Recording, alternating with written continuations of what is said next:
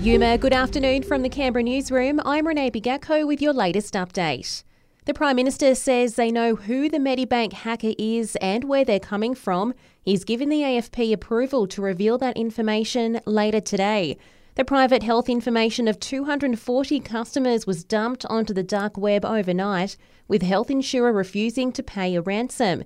Anthony Albanese says he cannot believe someone would stoop as low as the hackers now have. Let me say this I am disgusted by the perpetrators of this criminal act. The nation has paused for a minute's silence this Remembrance Day to one of those who've served and sacrificed. Former chairman of the War Memorial, Kerry Stokes, delivered the commemorative address at the National Service here in Canberra. We pause here in silence to reflect on this day when the guns finally fell silent on the Western Front in 1918. Police are investigating a ram raid at the Majura Park shopping centre early this morning. A stolen ATM later fell from a vehicle on Majura Road, shutting the road for some time. Witnesses or anyone with info or dashcam footage is urged to call Crime Stoppers. The latest COVID numbers for the ACT are in, with 1,194 reported cases this week.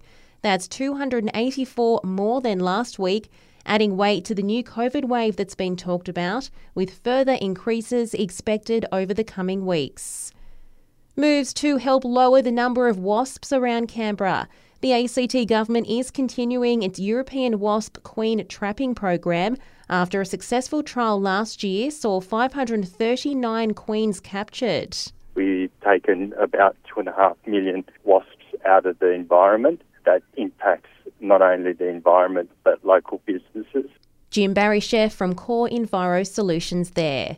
And with Christmas just around the corner, Canberra's famous Bissenberger Crescent Christmas lights are starting to be put up, but it will be the last time at one special house.